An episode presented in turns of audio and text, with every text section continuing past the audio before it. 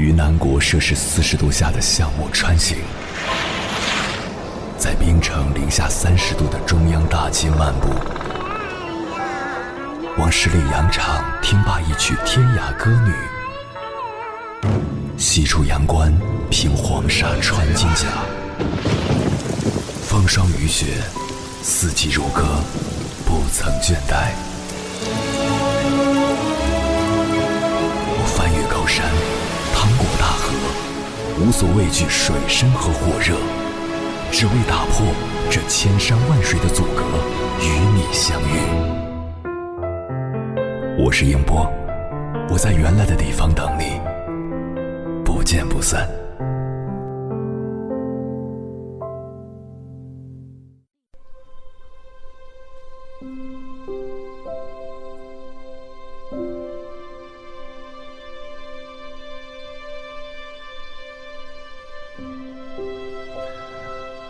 朋友家的小孩两岁多一点儿，吃饭的事情让全家人发愁。我去他家做客，经常看到的画面是爷爷奶奶拿着饭勺追着孩子满院子跑，累得气喘吁吁。眼看别人家的孩子已经能够自主吃饭，朋友一家人很着急，总觉得这是溺爱害的。然而一提到不再给孩子喂饭，爷爷奶奶就会着急，每次就吃那么一点点儿，吃不饱的不喂不行啊，哎，吃得慢，吃得满地都是。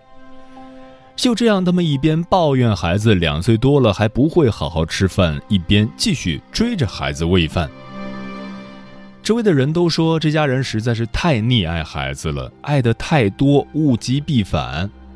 而我感觉到的却是，他们对孩子的爱太少，对自己的爱太多。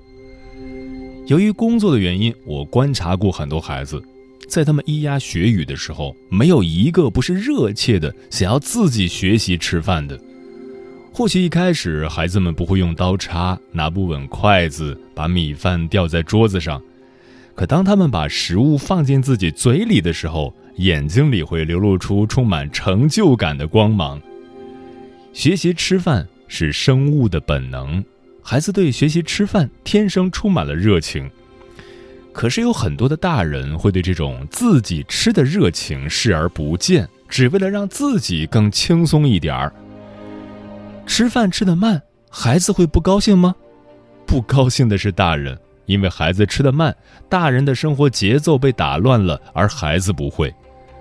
吃饭吃得满地都是，孩子会不高兴吗？不高兴的是大人，因为需要收拾满地狼藉的是大人，而孩子不用。吃饭吃的不多，长不胖，孩子会不高兴吗？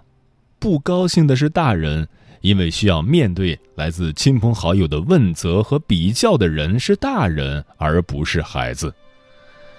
从某种意义上来说，喂饭其实是一种控制，以爱之名的喂饭让大人们控制了孩子吃饭的结果，避开了自己不想要面对的情况。可是他们却忘记了，一棵小树无法在一夜之间长成参天大树。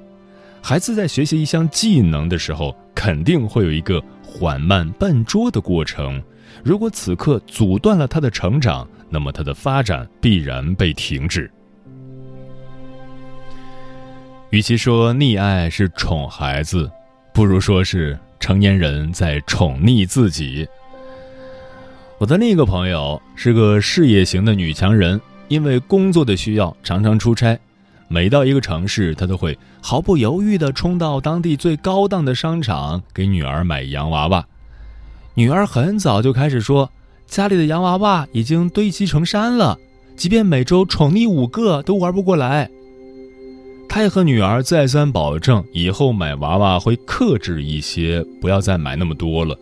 可是不知道为什么，他一出差，一到陌生的城市，他就控制不住自己，鬼使神差一般的往商场专柜去跑。他自嘲道，这是对女儿太溺爱了。他的潜意识告诉他，买娃娃可以让女儿更开心，这是为了女儿好。不过女儿却一点都不领情，玩腻了洋娃娃的女儿开始喜欢除了娃娃以外的所有玩具。为什么自己会对洋娃娃有一种执念呢？为什么即使孩子亲口说不喜欢洋娃娃了，可他依然会认为孩子肯定喜欢洋娃娃？他想要搞清楚原因。直到有一天，他在接触到心理咨询时才发现，他给孩子买这么多娃娃，与其说是为了女儿，不如说是为了自己。原来他小的时候，他的爸爸也经常去外地出差。有一次，爸爸出差回来，给他带了一个洋娃娃。尽管这个洋娃娃并不漂亮，也不昂贵，但收到礼物的他却非常开心，因为他觉得这是爸爸爱他的表现。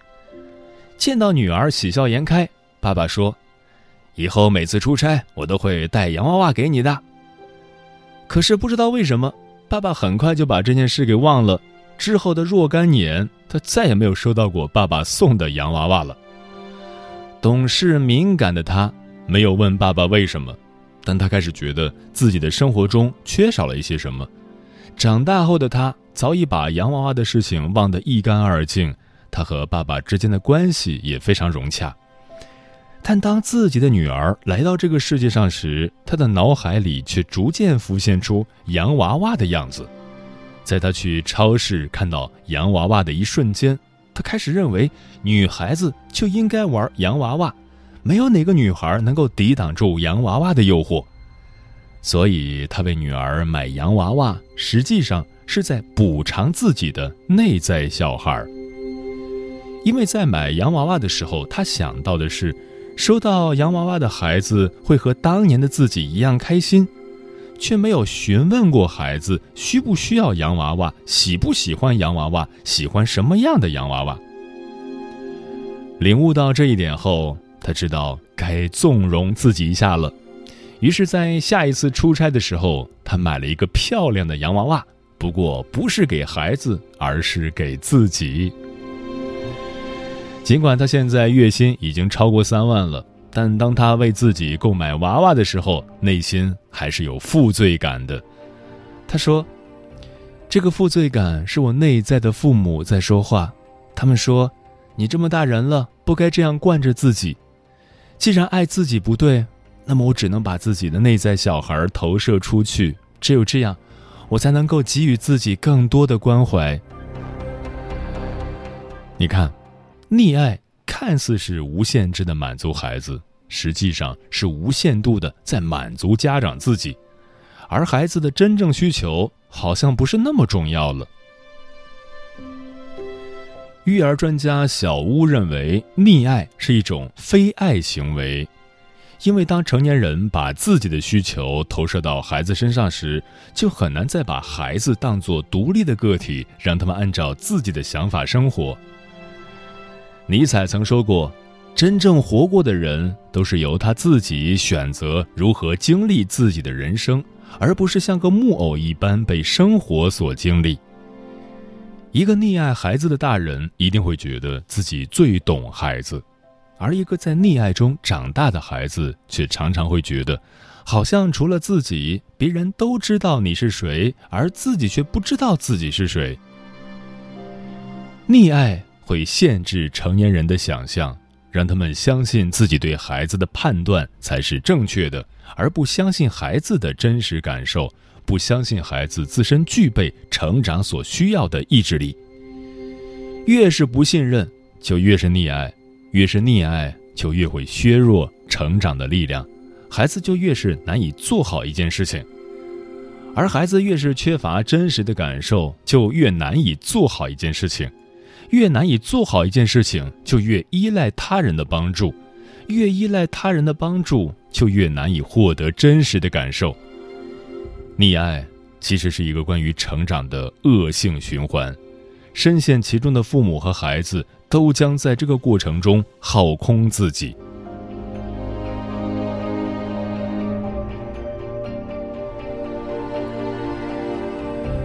爱孩子就是要让孩子活成自己，而非我们想象中的样子。爱孩子就需要允许他去犯错，尽管这个过程可能会让我们狼狈不堪。我相信很多妈妈都是这样想的，但是为什么一旦处理孩子的问题时，就无法接受孩子与我们的预期是不一样的？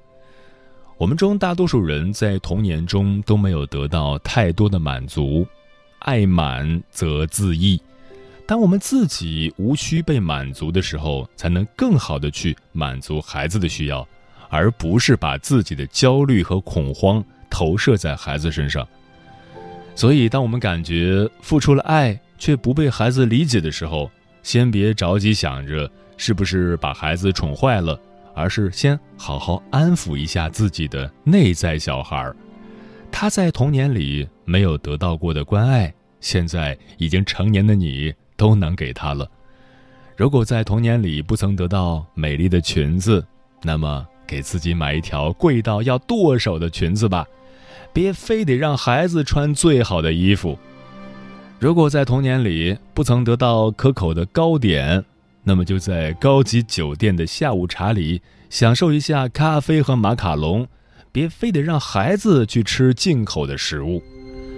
如果在童年里不曾得到温柔的对待、认真的呵护，那么就在深夜里给自己仔细的涂抹润肤乳，和自己安静的待着，别非得围着孩子团团转。爱孩子的前提是你要学会爱自己。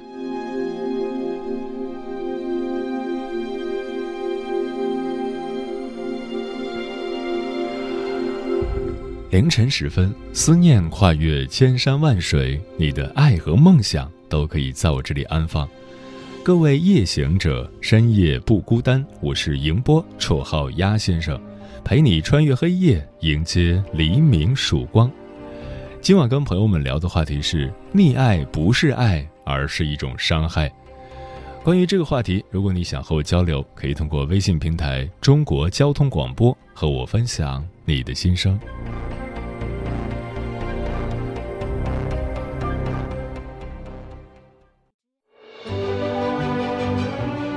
越过山丘，谁在等候？跨过河流，你已走了很久。我想你应该一直在等候，怀着同样的心事，保持最初的温柔，等候我的不远万里，在今夜与你邂逅。中央人民广播电台交通广播，千山万水只为你，夜上浓妆，月色正好。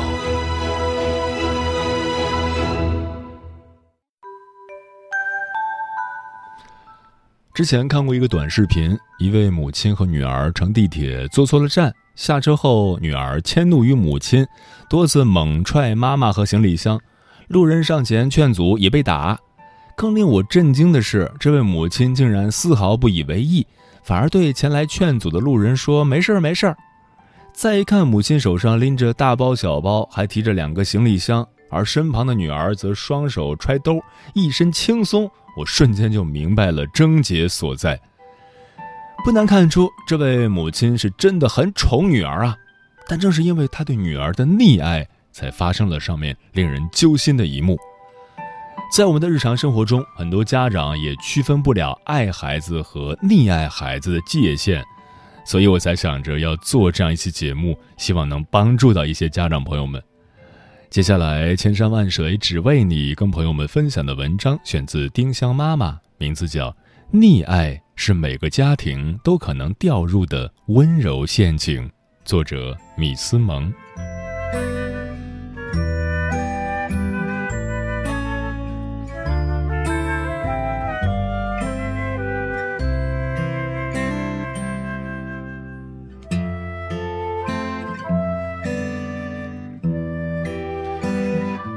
你觉得你溺爱孩子吗？相信绝大多数的家长都会说，当然不。曾经我也是这样坚定地认为，孩子在自己的教育下不会存在溺爱问题，直到前几天发生了一件事。上周末，孩子在门口玩水枪，他玩高兴了，到处乱射，撒到了邻居。我严肃地制止他两次后，他还当耳旁风。我说，你影响到别人了，要是再这样玩，水枪就要没收了。儿子说，哼，你没收吧，反正家里还有一个。我说，那个也不许玩。儿子说，那我找奶奶，她会给我再买一个的。突然我脑中浮现出平日的画面，他每次说想要什么时，家里的老人都是满口答应。孩子想要就给买呗，又不是买不起。对孩子没有原则和限制的爱，已经让孩子开始不懂得珍惜。中国式溺爱深入中国家长的骨髓，正在变成一个温柔的陷阱。百依百顺的爱，越爱孩子越淡漠。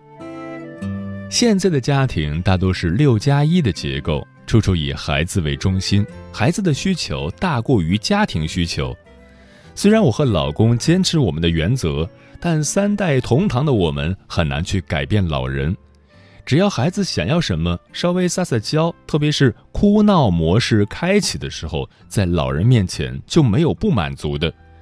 一次又一次的博弈，孩子总能轻而易举地拿到喜欢的玩具，也会逐渐养成这样的心理：只要我一闹，大人就会满足我的愿望了。无原则的满足孩子，百依百顺，继续下去只会越来越让孩子对事物淡漠。过度保护的爱，越爱孩子越痛苦。很多人以为溺爱是事事都满足孩子，不知道还有一种溺爱是为孩子处处设限，美其名曰怕孩子受伤。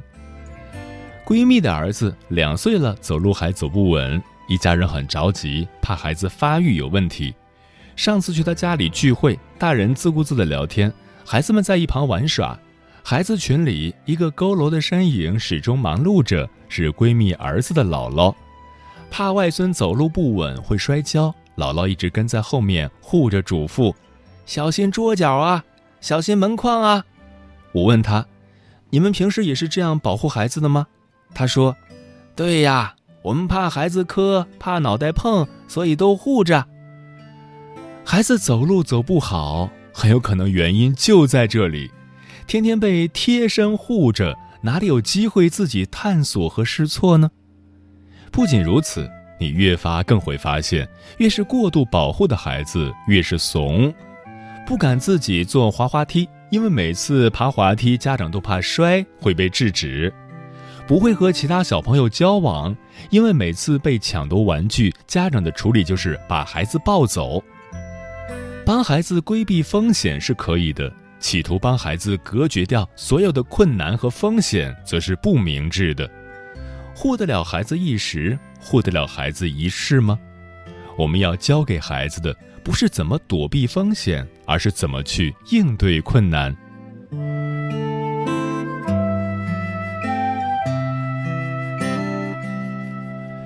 处处袒护的爱，越爱孩子越嚣张。他还小，不过是个孩子，这句话包含着对孩子的宠溺，也让孩子分不清边界。去年我带孩子在楼下花坛玩，发生一次冲突，到现在都让我记忆犹新。一个四岁左右的小朋友为了一个挖土的工具和我三岁的儿子推搡起来，当然工具是我家的。我耐心地和那个小孩说，这个玩具是这个弟弟的，不是你的，你如果想玩需要弟弟同意，不能直接抢。小孩没搭理我们，直接大喊妈妈妈妈。他妈妈上来不分青红皂白就大声嚷嚷，你一个大人干嘛欺负我儿子，要不要脸？好心解释，对方压根不听，戏精上身，一边骂骂咧咧，一边拉着小孩离开了现场，留下众人目光下一脸蒙圈的儿子和我。偏袒自己的孩子是为人父母的天性，但不明事理的偏袒对孩子则是一种错误至极的教育。妈妈没有批评我，说明我做的没错，下次我还可以这样做，我妈会帮我的。这样的孩子离大家口中的熊孩子真的不远了。对孩子的爱，边界和原则在哪里？对孩子要给予爱，但不能溺爱。我们这一代小时候普遍缺爱，普遍不懂得表达爱，找到这个边界似乎很难。不如多问问自己两个问题：一，我做这件事是真的为孩子好吗？二，如果我是一个局外人，我会怎么看待我的孩子？把自己从家长的角色和情绪里剥离出来，才能冷静地分析，找到答案，而不是被孩子的情绪带着跑。在找到答案后，需要坚定的执行，但对孩子的态度却要温柔同理，让孩子知道，妈妈虽然不能满足你的要求，虽然这件事情你做错了，但妈妈还是一如既往的爱你。爱是孩子成长的无敌盔甲，但溺爱不是。无条件的爱，有条件的原则，才是对孩子来说最好的教育。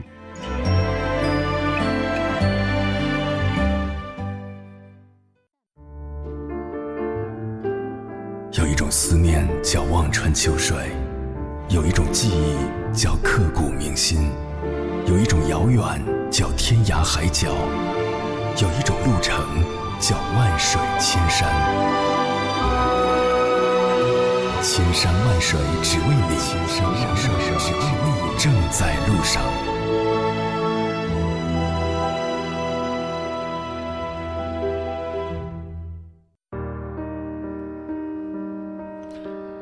作为父母，你对孩子溺爱吗？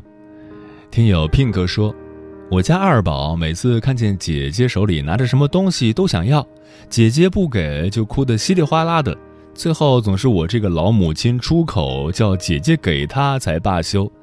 看来我还是太宠她了，要改一改。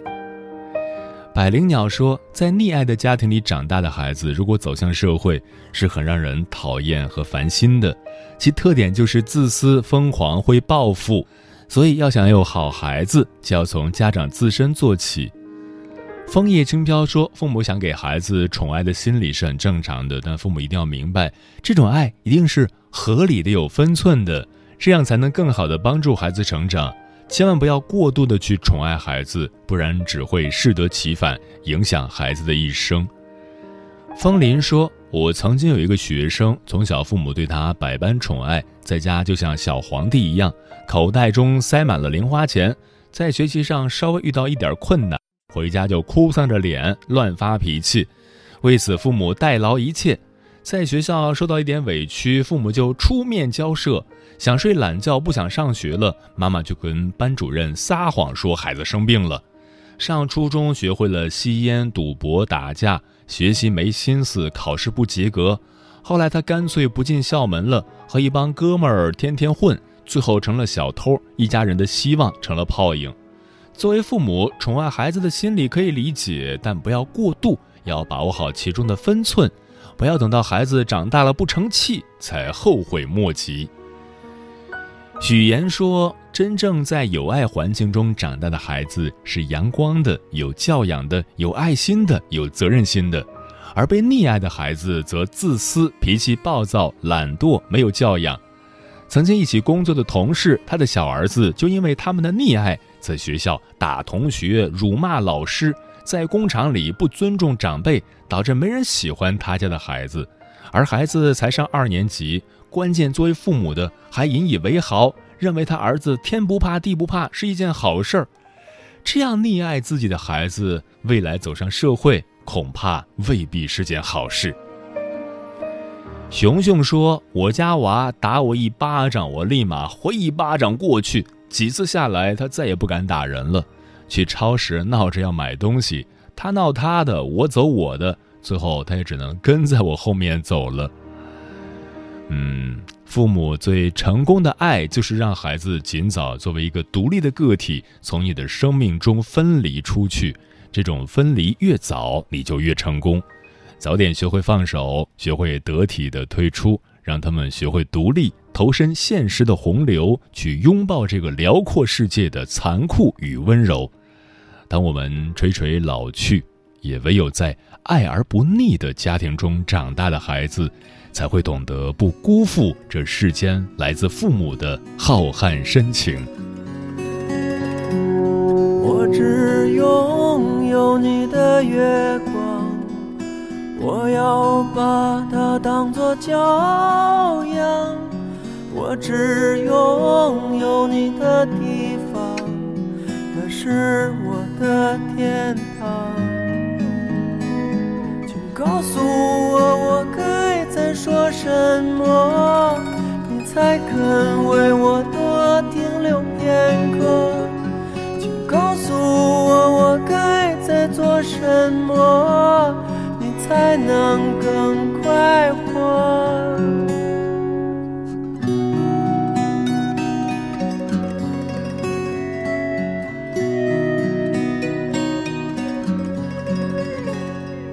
只有你的未来，才能挥霍我的现在。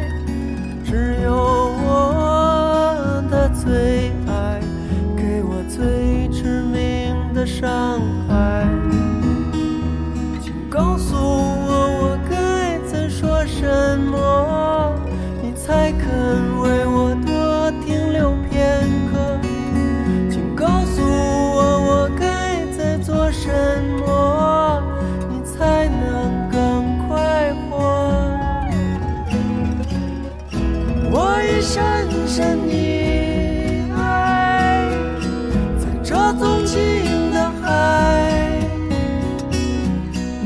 我已被你掩埋，任由泪水覆盖。